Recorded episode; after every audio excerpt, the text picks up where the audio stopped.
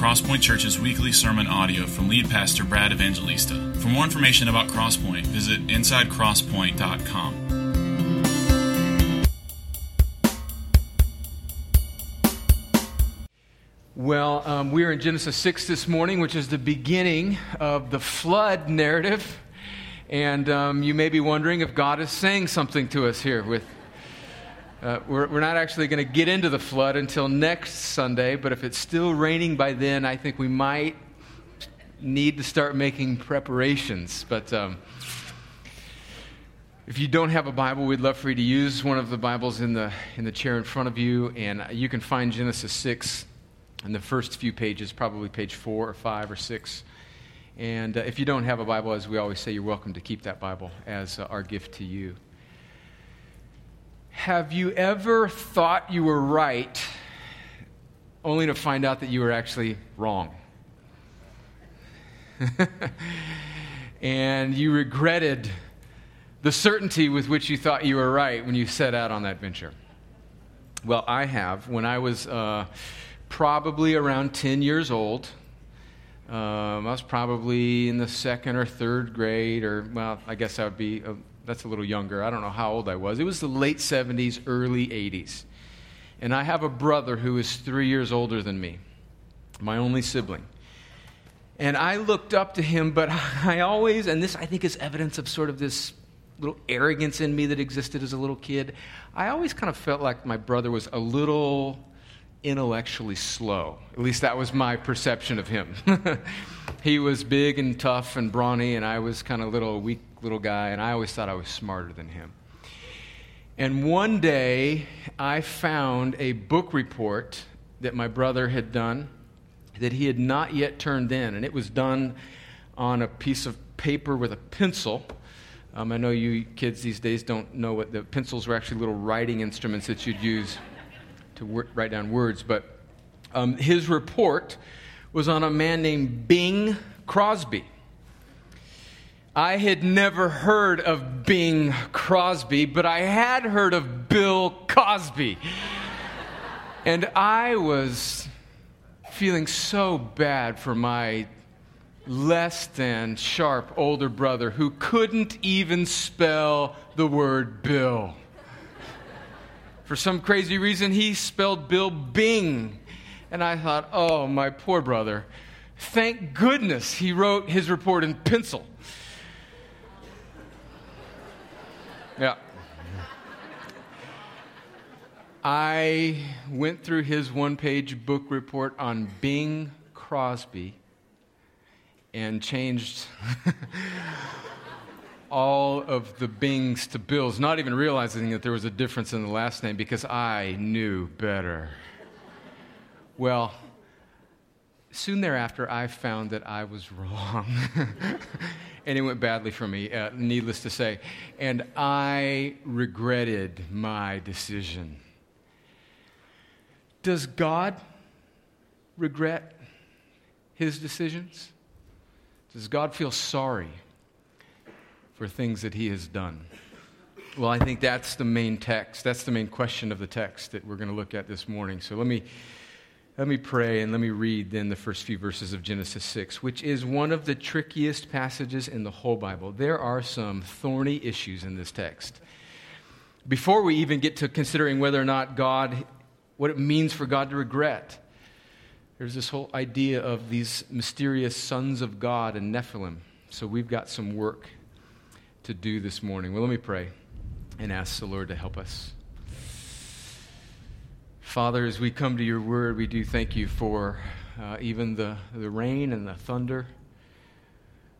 You are watering the earth with it and reminding us that you are in charge of weather, of the universe, of clouds, of thunder. And even as you're watering the earth, we pray that you would water our hearts with, with the water of your word. We pray, as Isaiah says in chapter 55, that it would not return void in our lives, but that it would cause fruit. For the Christian, I pray that that fruit would be encouragement and conviction and more formation into the image of Christ. for the person in this room who's not yet trusting in Jesus. I pray that even as we look at a tricky, maybe even potentially confusing Old Testament passage, that ultimately what would, what would shine forth is Jesus and his work. And that the fruit that would be born in that unbeliever's life that has come into this room this morning would be repentance and faith and a new heart so that they can trust in Jesus. That's the issue today, Lord. So I pray that you would do these things. I pray that you would help us, that you would humble us, that your word would examine us, that we wouldn't examine it, and it would um, show us beautiful things. Help us now, I pray, in Jesus' name. Amen. Well, let's read in Genesis 6, verse 1. Interesting passage when God, when man began to multiply on the face of the land and daughters were born to them, the sons of God saw that the daughters of man were attractive, and they took as their wives any they chose. And then the Lord said, My spirit shall not abide in man forever, for he is flesh, and his days shall be 120 years. The Nephilim, were on the earth in those days, and also afterward, when the sons of God came in to the daughters of man, and they bore children to them. These were the mighty men who were of old, the men of renown. Verse 5 The Lord saw that the wickedness of man was great in the earth, and that every intention of the thoughts of his heart was only evil continually. And the Lord regretted that he had made man on the earth, and it grieved him to his heart. So the Lord said, I will blot out man whom I have created from the face of the land man and animals and creeping things and birds of the heavens, for I am sorry that I have made them. Verse 8 but Noah found favor in the eyes of the Lord. Okay. In just these eight verses, these are some of the trickiest uh, interpretive problems in the whole Bible. These eight verses have given people, uh, studiers of Scripture over the ages, maybe more trouble collectively than uh, maybe any passage in the Bible. So we've got to answer, I've got to ask and attempt to answer a few questions Uh, before we can get to the heart of the passage. The first question that I think just jumps out at us is who are these sons of God that is mentioned in, in verse 2? The, the sons of God that saw the daughters of man and were attracted to them, and they took any as they chose as, as their wives. And then who are these Nephilim in verse 4? These mysterious Nephilim, whatever that word means. It's mentioned only twice in the Bible. The Nephilim were on the earth in those days. So let's look at the phrase the sons of God first. There's three general views on who these sons of, of God are or were. One view is that they were fallen angels that have come to earth and have taken on human form in some capacity and have left their dwelling place, and part of their rebellion against God was that they were now sort of crossing the boundary of angels to people and were, were taking these human women as their wives. And the reason that some people believe this, they would point to verses in the New Testament like 2 Peter chapter 2 and verse 4 where Peter writes that uh, if God did not spare angels when they sinned, but cast them into hell and committed them to chains of gloomy darkness to be kept until the judgment, they're looking at, well, maybe this is referring to, uh, along with the rebellion of pride that we, I think, happens uh, clearly even before the Garden of Eden. We see one of maybe the consequences of these fallen angels is that they, they've rebelled against God and sinned, and this is part of that that sin of these fallen angels. And then uh, people that believe this view would point also to, to Jude, which is just one chapter right at the end of the Bible, verse 6, and it says that the angels who did, did not stay within their own position of authority but left their proper dwelling, he has kept in eternal chains under gloomy darkness until the judgment of the great day. And so Uh, this view looks at these, these, this verse and sort of uh, connects these, these, this text in Genesis 6 and says, well, these angels left their position of authority or their proper dwelling and have taken on these human women as, as wives. And that, that certainly is, is possible. I think the reasons maybe that work against this, this view of fallen angels is it would seem odd that these angels would be referred to as sons of God if they are in fact fallen angels. Now, certainly in the Bible, especially in Job and in other places, angels are referred to as sons of God. But here, um, these are fallen angels, and so it would seem that there would be some maybe phrase that would refer to them not as still in good status. And it's also true, I think this works against this view, is that um, several times in the Bible, people are referred to as sons of God. In fact, in Deuteronomy chapter 14, verse 1, just one example amongst several others, is that people are referred to as sons of God. So this phrase, sons of God, does not necessarily mean that it has to be a heavenly being. And then I think another reason that would probably push against this view of fallen angels is that the context of the passage is that God, whatever's happening here, and certainly there's some mystery and difficulty as we think about it, whatever's happening here is it is building an argument in that God is going to punish mankind, not angels. So if it does refer to the verse in 2 Peter and Jude 6, that verse is speaking kind of of the punishment of angels, where it seems to be what's in view here contextually is, is that whatever is happening between these sons of God and these Nephilim, it seems to be building an argument that the context is the punishment of mankind and not of fallen angels. So those are some reasons for and against. Another view, a second sort of historical view, is that these uh, sons of God are tyrannical judges, like evil despot judges that come from the line of Lamech. Do you remember Robert's sermon last week about the horrible line of people that came from Lamech? Just this bad seed, this man who just beats his chest at the end of Genesis 4 and, and you know, just takes, is really saying that his vengeance is worse than God's vengeance. Just the disparity of the debauchery of mankind. And a view, the second view, is that these are tyrannical judges from the line of Lamech, maybe even demon possessed tyrannical judges. I, I, I, found less support for this than, than the other views. There doesn't appear to be much in the text to support this. A third view would be that this phrase, the sons of God, refers to men, human beings, who were descendants of the godly line of Seth. And I think personally, although I'm, you know, listen, this is not a crucial issue where you stand. This is certainly an open handed issue. Faithful people fall on different sides of this.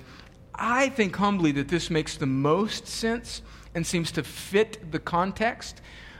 But, and the reason I think that is that the argument that, that the writer Moses is, is making here, the Holy Spirit clearly is making through Moses as he writes this, is that there are these two lines that come from Adam. And I think Robert did, I've referred to it already twice. So if you, if you missed last Sunday because it was time changed, don't raise your hand, but you really want to get that message from Robert. He just did a wonderful job of, of, of, of, explaining a very difficult passage and the importance of what is happening in these early chapters of Genesis, where uh, God has created. He's created everything very good. And then Adam and Eve fall in the garden, and sin enters humanity. And now Adam and Eve bear children, and the first son kills the second son. And so then they start over again with Seth. And so you have these two lines. I think Genesis 4 and 5 are very, is very concerned with, with establishing these genealogies. In fact, in the early chapters of Genesis, you see this phrase, these are the generations of. It's a real sort of rhythmic pattern in the early chapters of Genesis, showing the importance of the line. And ultimately, we see that Jesus comes from you know, from the line of Seth. So we see this importance of genealogy, which we're going to get to later when we continue in Genesis 9 and 10 and 11. But I think what's happening here in Genesis 4 and 5 is that the writer is establishing the line of Cain, which was wicked and fallen, and the line of Seth, where at the end of Genesis 4, it speaks about these men that begin to call upon the name of the Lord, these righteous, godly men from the line of Seth. And so I think that there is a contrast being drawn here between the hopeless line of Lamech and of Cain and Lamech and the hope filled line of Seth. And so that these sons of God are not um, angels or supernatural beings, but that in this view, these sons of God are the godly line of Seth that then intermarry and intermingle with these daughters of men. So there's this sort of juxtaposition the sons of God and the daughters of men. The sons of God speaking to their godliness, and the daughters of men speaking to their fallenness. And so clearly, though, Seth was fallen. I'm not saying that Seth was, was perfect in any way, but there seems to be this contrast being drawn. Well, is that what the sons of God are? I'm not exactly 100% sure. These are the three views. I lean towards the third, and I think that's probably what's happening here, but I could be wrong. But what now about the Nephilim in verse 4? So if the sons of God is fallen angels or godly uh, descendants of of Seth, that there's a contrast being drawn here between this godly line and this fallen line and how they're intermingling. Then what about these Nephilim in verse 4? Who are these mysterious uh, beings? It says in verse 4 the Nephilim were on the earth in those days and also afterward when the sons of God came into the daughters of man and they bore children to them. These were mighty men who were of old, the men of renown. So, some people historically have speculated that these Nephilim are the offspring of these marriages between the sons of God and the daughters of men. Maybe, but if we read closely, the Bible doesn't actually say that necessarily. Let's read verse 4 again closely. It says that the Nephilim, whoever they are, were on the earth in those days and also afterward when the sons of God came into the daughters of man and they bore children to them. So it's saying that the Nephilim were around, wh- whoever they are, when these sons of God, whoever they are, married these daughters of men or, and they bore children. And so it's saying that there's these, there's these marriages going on that's producing children, and all of this is happening around the same time that there is this group of beings or people or whatever they are called the Nephilim in this day. And then the children of the sons of God and the daughters of man. Who are they? Well, it says it right there in the last sentence of verse 4. These were the mighty men who were of old, the men of renown. So, again, it doesn't really answer the question for us who these Nephilim are. It's just a mysterious title. We see this word Nephilim used only once again in the Bible in Numbers chapter 13 where God's people are on the edge of the promised land. And I'm sure you've, you've probably heard or read the story where they're spying out the promised land. And remember, there's two spies that have a very optimistic, sort of God centered view, like, yeah, we can do this. And then there's the other pessimistic, scared spies who look in over the mountains and say, no, they are like giants. They're like Nephilim. And we, compared to them, are like grasshoppers. And so people have speculated because these these faithless spies in Numbers chapter 13 are calling the people, the Canaanites, or whoever they are in the promised land, like giants, like Nephilim, that they have no chance to, to, to, to, beat, the, to beat them in battle, that they must refer to these really big human beings that maybe are like the supernatural offspring of these fallen angels. Well, maybe, but again, I don't think the text demands that.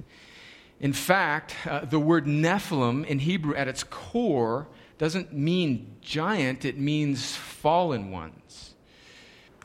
Testing one, two. Well, if there are fallen ones, they're in my little battery pack right now, messing with us. So, who are these Nephilim? Well, I don't think the text really answers it for us definitively that they are necessarily the offspring of the sons of God. I think as far as we can go is that they were probably rough, tough, maybe very big men who used their strength to intimidate and get their way. They were a group of people or offspring of, of fallen angelic beings, if you prefer that, but they were a group of beings who were self absorbed, fallen bullies. And, and whatever you think about the sons of God, I think that they were people. I think the Nephilim is just a class of particularly intimidating, arrogant people. But if you think that there's something angelic going on there, that's fine. But whatever the case, don't miss the point of what's going on in the first four verses of this passage.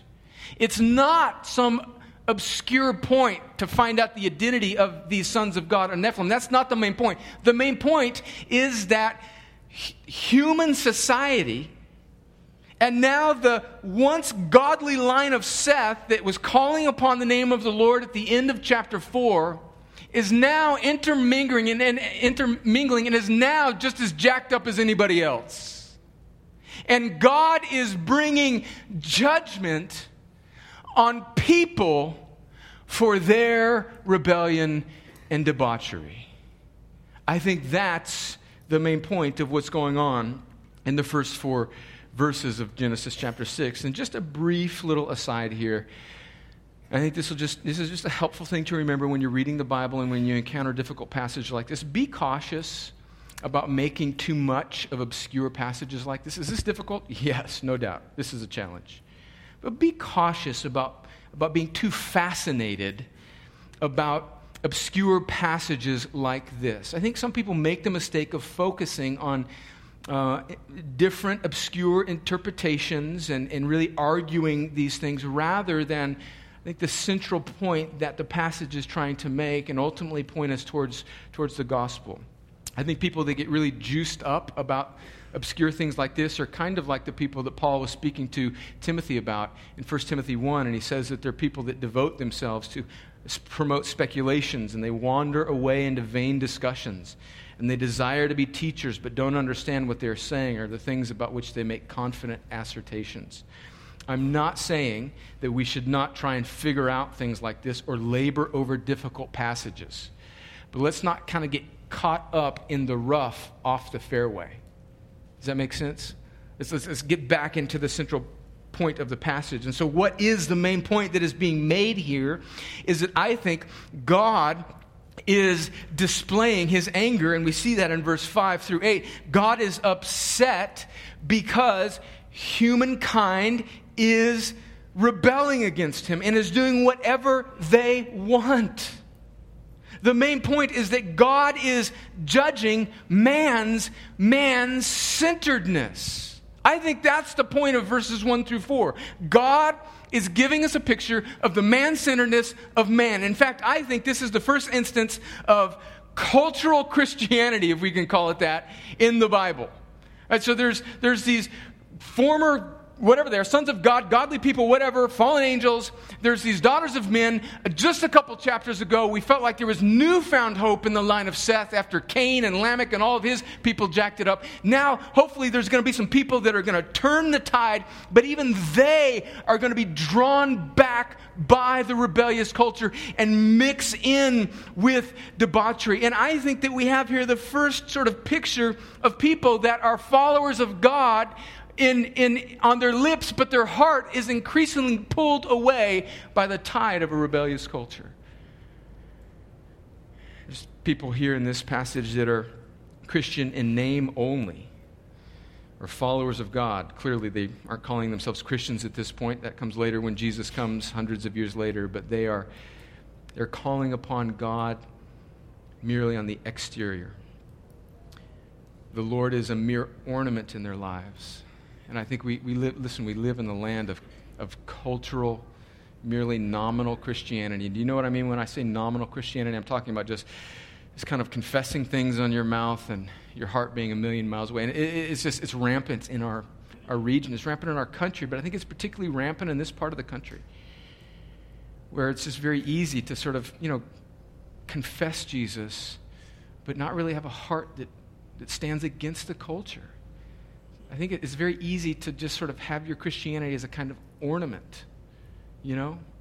To just kind of go to the prayer breakfast or be on the board or do this thing or whatever, but not really stand against a rebellious world.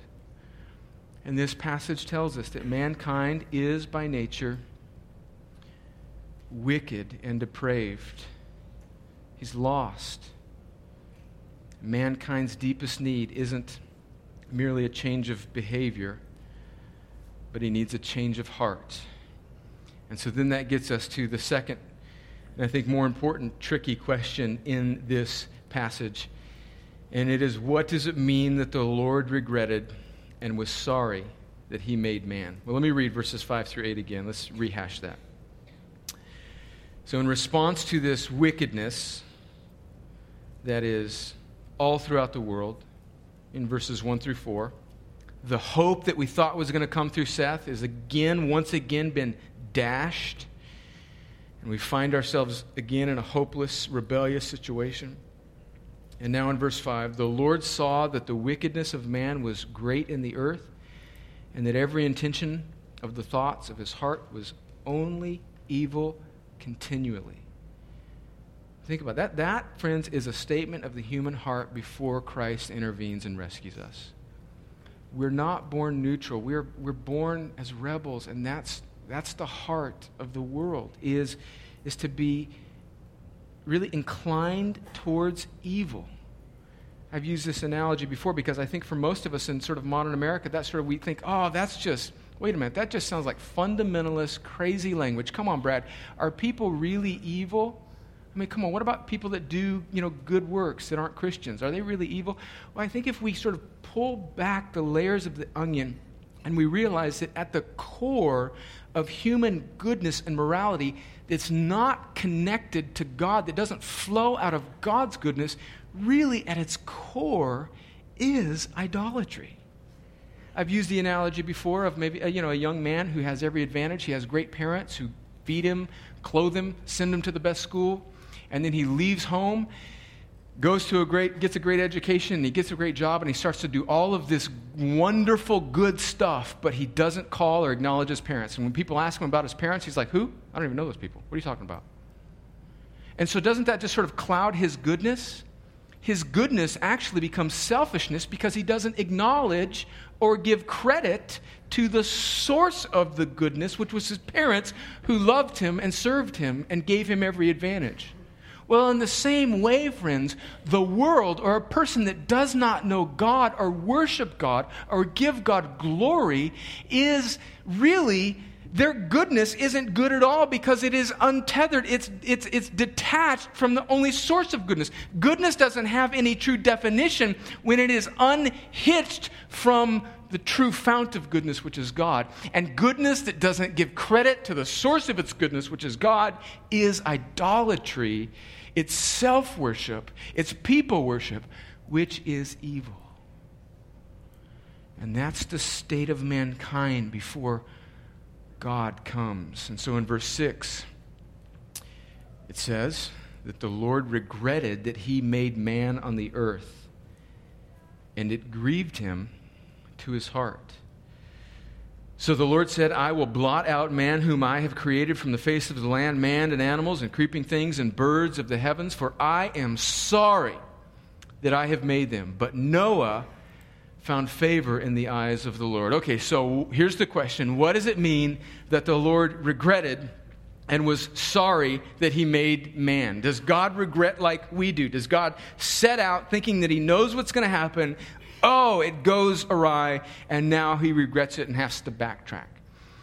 Well, in many other places, the Bible says clearly that God does not change. In fact, Wayne read one of those verses for us this morning out of Psalm 102, 25 through 27. It says that God does not change.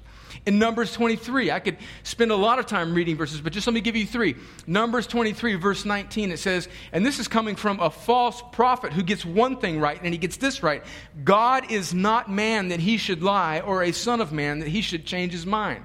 He has he said, and will he not do it? Or has he spoken and will he not fulfill it? So clearly, this scripture is saying God does not lie. Malachi 3 6, God says through the prophet, For I, the Lord, do not change.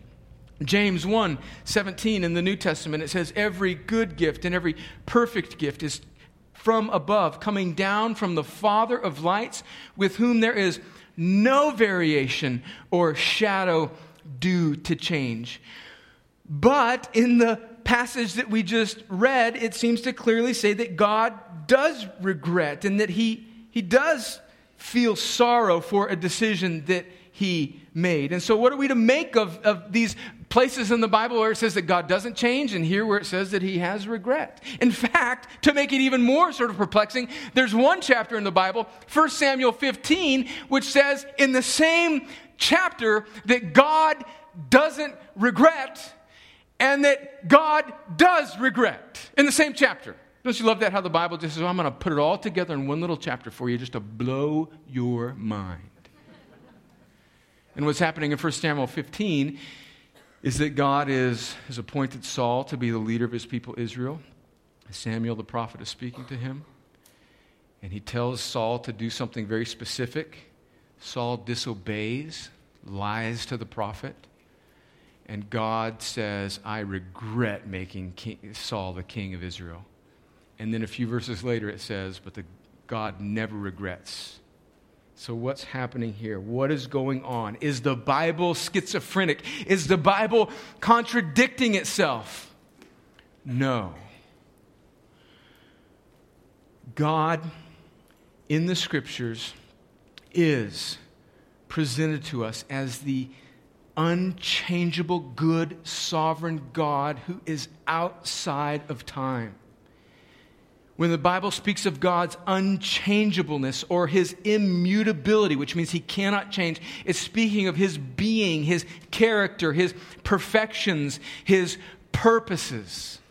But in verses like this, where it says that God is expressing real emotion, it is showing us that God does respond differently to human actions. And this text is showing us that God is interested and passionate about his creation and about his people and how they respond to him. Here's a helpful quote from J.I. Packer, a wonderful British theologian who's getting up there in years. We reference him a lot, has written many classics. And he wrote this about God's emotional state, about God's unchangeableness. And he says it is not impassivity unconcern, an impersonal detachment in the face of creation, not insensit- insensitivity and indifference to the distresses of a fallen world, not inability or unwillingness to empathize with human pain or grief, but simply that God's experiences do not come upon him as ours come upon us. For his are foreknown, willed, and chosen by himself, and are not involuntary surprises forced on him from outside, apart from his own decision, in the way that ours regularly are. So God is not ever backing up, reacting, saying, Oh my gosh, what's happening? I thought this was going to go good. There was hope in Adam, he blew it. There was hope in Seth, he blew it. Now what are we going to do? Shake the a Sketch and start over. Let's come with a plan B, Jesus and Holy Spirit. That's not the God of the Bible. The best example of the, of the combining of these two, the emotional intensity of God, but the sovereignty of God over all things, I think is displayed in the resurrection of Lazarus in the New Testament. So when you go home this afternoon, instead of taking a nap and watching college basketball, before you do any of that, read John chapter 11 and the story of Jesus bringing Lazarus back from the grave an unbelievable combination of the emotions of God, Jesus, God in the flesh. At the beginning of the chapter, Mary and Martha, you know the story, these two sisters, they're upset at Jesus because he seems to be taking his own sweet time to get to Lazarus, who they have told him is sick. And Jesus, at the beginning of John chapter 11, says, No, no don't worry. This sickness is got, not going to lead to death. He's like this to bring glory to God. Jesus takes his own sweet time, and Lazarus actually dies. And we know he dies because in the King James Version, I love this, it says that he stinketh. yeah, there you go. He stinketh. Why is that in the Bible? Just to, just to sort of hammer home the point that Lazarus is dead, flatline. And here's the amazing thing. At the beginning of the chapter, we see Jesus' sovereignty over the situation, pointing to the fact that no, what's gonna, about to happen in a few, in a few days is just going to point to the glory of God. So Jesus is sort of signaling to us there that he's going to bring Lazarus back from the dead. But yet, when Jesus gets to the tomb eventually, and Mary and Martha are carrying on, and there's stench coming out of the tomb, what does it say that Jesus does? Is he a detached, impersonal, impatient God? I told you guys I was in control. Why are you so upset? Don't you have faith in me? Stop crying. Come on, step aside, step aside. Come back from the dead. Is that the way the story goes? No. What does it say that Jesus does before he brings him back from the dead? You memorized it because it was the shortest verse in the Bible and you got a piece of candy for it in Sunday school when you were a kid. It says that Jesus wept. Friends, come on. Come on, man. Think about that. The sovereign God of the universe, the creator of the universe, becomes flesh, knows the end from the beginning at the beginning of the chapter, Jesus says, This is how it's all going to shake out. And in the middle of the chapter, Jesus, who is above and beyond and outside of, comes into and cries over the death of his friend and the misery of his sisters. Friends, think about that. God, God, how do you view God? What are the implications for God's emotional passion. What are the implications that God regrets our sin and weeps over sin and weeps over the death of a friend and weeps over evil, but yet is not reacting to it and trying to catch up to it? Oh, friends, the implications of that are enormous. And we could spend a lifetime delving into the deep well of God's beautiful nature, of his sovereignty over, but his compassion in and care for his creation. The implications, I think, are that God cares about his people deeply. He cares about how we live and what happens to us. He's not detached and uninvolved, but yet he is working all things together according to the counsel of his will. God weeps and is sorry over human rebellion, but it's not out of his control. So, two points we end on very quickly is that God grieves sin. That's clear. And if God grieves sin, so should we we should grieve the areas in our life where we, we are very much like these men of renown, the heroes of old, the guys who think that they're right with God and are maybe popular in culture and seem to have it all together, but really are doing whatever they choose. We likewise should grieve over the places in our lives where we do whatever we want because it grieves the heart of God. I think it's very easy. It's easy for me to just sort of put it on autopilot. I've got good theology, you know, pretty involved Christian. I mean, I'm a pastor of a church, you know, that's what I do. I'm here every day, trying my best, reading the Bible, praying. And it's, isn't it just so easy to kind of put yourself on autopilot and just sort of make your heart and your mind immune to the passion of God for the centrality of His glory in your life? God grieves over the sin of His people. And so should we. We should grieve over our own sin. And the passion that God has towards it should produce in us not a despair, but a, but a courage and an urgency to fight it. And then, secondly, amidst this great sin, God gives grace. And, friends, here I think is actually the point of the passage, this verse 8. Do you notice that little glimmer of hope? Amongst this ridiculous debauchery and evil hearts, we see in verse 8, but Noah found favor in the eyes of the Lord. Friends, that word favor means grace. And grace is, by its very definition, unmerited favor by God. God gives Noah favor and grace first, and then after that grace comes Noah's changed life. God is not surveying humanity and saying, okay, there's only one good guy here. And I'm going to choose Noah out from amongst these because Noah's a pretty good guy.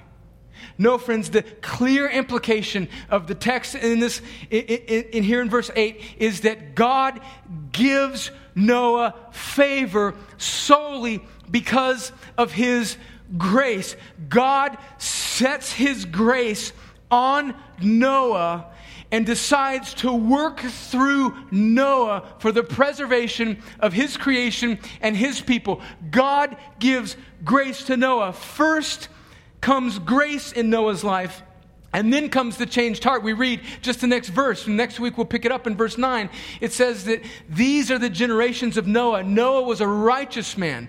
Notice that the righteousness of Noah comes after the unmerited grace of God in verse 8. We oftentimes look to Abraham in Genesis chapter 12 as the, really the first instance of God's setting his sovereign grace and calling a man out. And I think we even see it here that God gives unmerited favor to Noah solely because of grace. Friends, the point of this passage is not, okay, little boys and girls, all of these people over here were really bad. Some of them started out good. They were the children of Seth. But they ended up being really bad too, like their bad cousins, the sons of Cain. But over here, boys and girls, is little Noah. And he was really good. So don't be like Cain and the almost good enough sons of Seth. Be like Noah, boys and girls. Friends, that's not what this passage is saying. We're not like Noah. We're like these sons of God and daughters of men who do whatever we want. We are verse 5. We do, our hearts are inclined towards evil before Christ comes. And Noah is a picture of the hope to come. Noah is like a pre shadow of Christ that God will set his favor on a man. In this case, in God's unfolding of redemptive history, Noah clearly needed God's grace to obey and to stand against the disobedient world. And we'll talk about his courage amidst disobedience next week. But in the case of the Jesus that Noah is pointing to, Jesus doesn't need God's grace because Jesus was perfect and righteous and didn't need God to overlook anything in his life and give him, give him unmerited favor because he was the perfect God man. And while Noah escapes the, the floodwaters of judgment by constructing the ark that we'll read about next week, Jesus doesn't escape the floodwaters of judgment. He bears them, he takes them on himself. And then by his resurrection, builds the ark of himself. And he is the ark. He's not riding on top of an ark given to him by God's grace. He is the ark. He doesn't float on the top of the waters. Jesus drinks the ocean of God's wrath dry.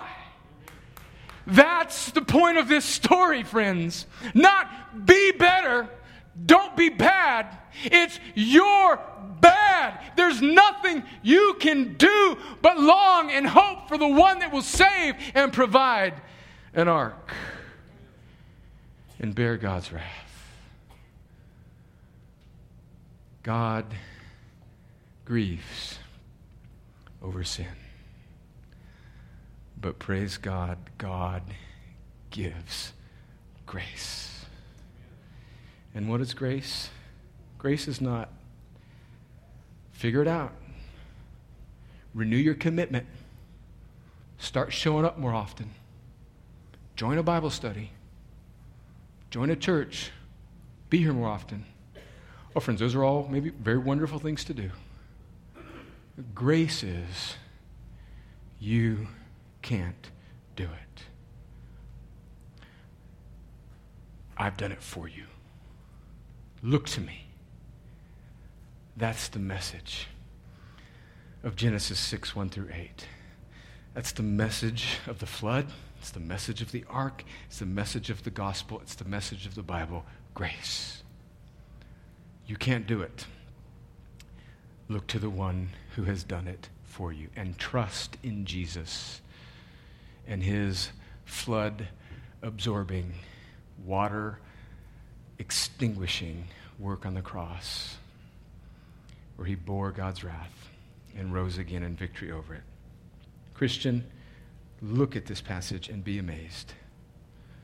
Unbeliever, look at this passage and let it drive you away from yourself and in faith towards Jesus. And this is what it means to be a Christian to not look at your own self, to look at your right standing, to look at your merit, to look at how you stack up in morality, but to look away to yourself, to what God has done through Jesus Christ on the cross.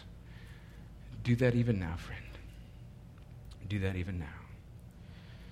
In just a moment, we're going to see two sisters from Crosspoint be baptized.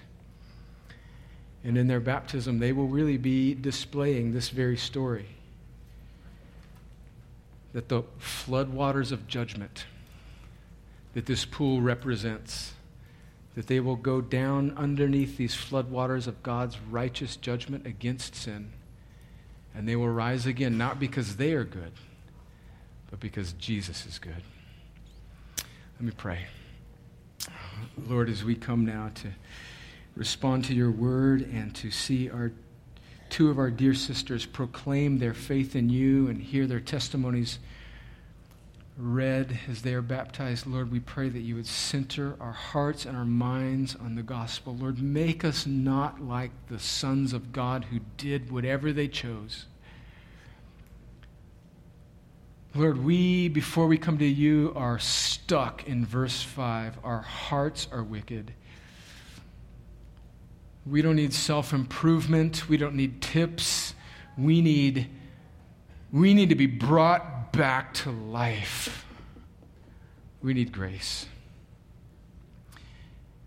And we need to remember that grace, and that grace then needs to drive us to feel the same way about our continuing sin like you do, that it grieves you. And Lord, let it give us strength to fight. And Lord, if there's anyone in this room that has not yet trusted in Jesus, Lord, would they, would they hear these words and would they hear these testimonies of these two sisters and would you show them Jesus? And would they turn from trusting in themselves and turn in faith to Him? And we pray it in Jesus' name. Amen.